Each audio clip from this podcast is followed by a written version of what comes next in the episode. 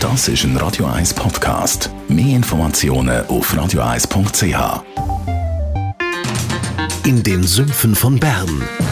Die Sendung von und mit Thomas Matter. Jede Woche neu mit brandaktuellen politischen, wirtschaftlichen und sozialen Themen, die die Schweiz bewegen. Jetzt auf YouTube oder facebook.com slash th.matter.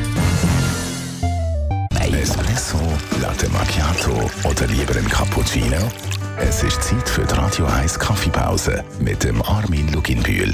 Präsentiert von der Kaffeezentrale. Kaffee für Gourmets.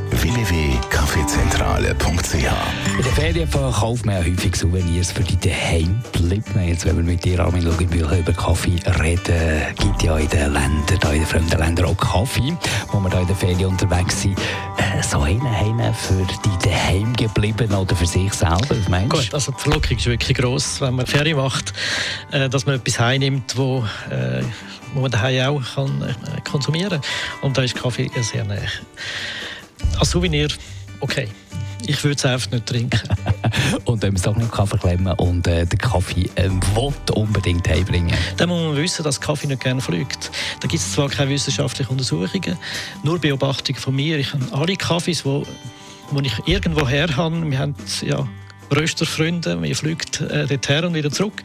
Und die Kaffee sind nicht mehr so, äh, wie sie vor dem Flug äh, sind. Sie sind meistens flach, dünn, äh, irgendetwas geht, geht weg. Wie gesagt, es gibt keine Untersuchungen darüber. Schade, müssen wir mal machen. Unbedingt, Armin Luginbühl, dein Gefühl, äh, dem vertrauen wir selbstverständlich. Also Kaffee fliegt nicht gerne. Das erste Mal, als ich das höre, aber du hast der Verlockung auch schon nicht können widerstehen, nehme ich an?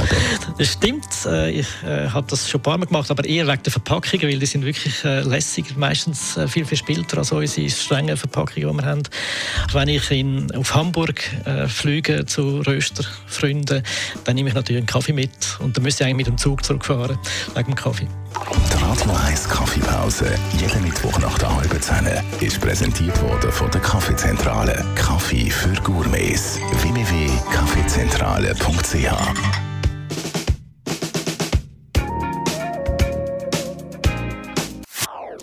Das ist ein Radio 1 Podcast. Mehr Informationen auf radio1.ch.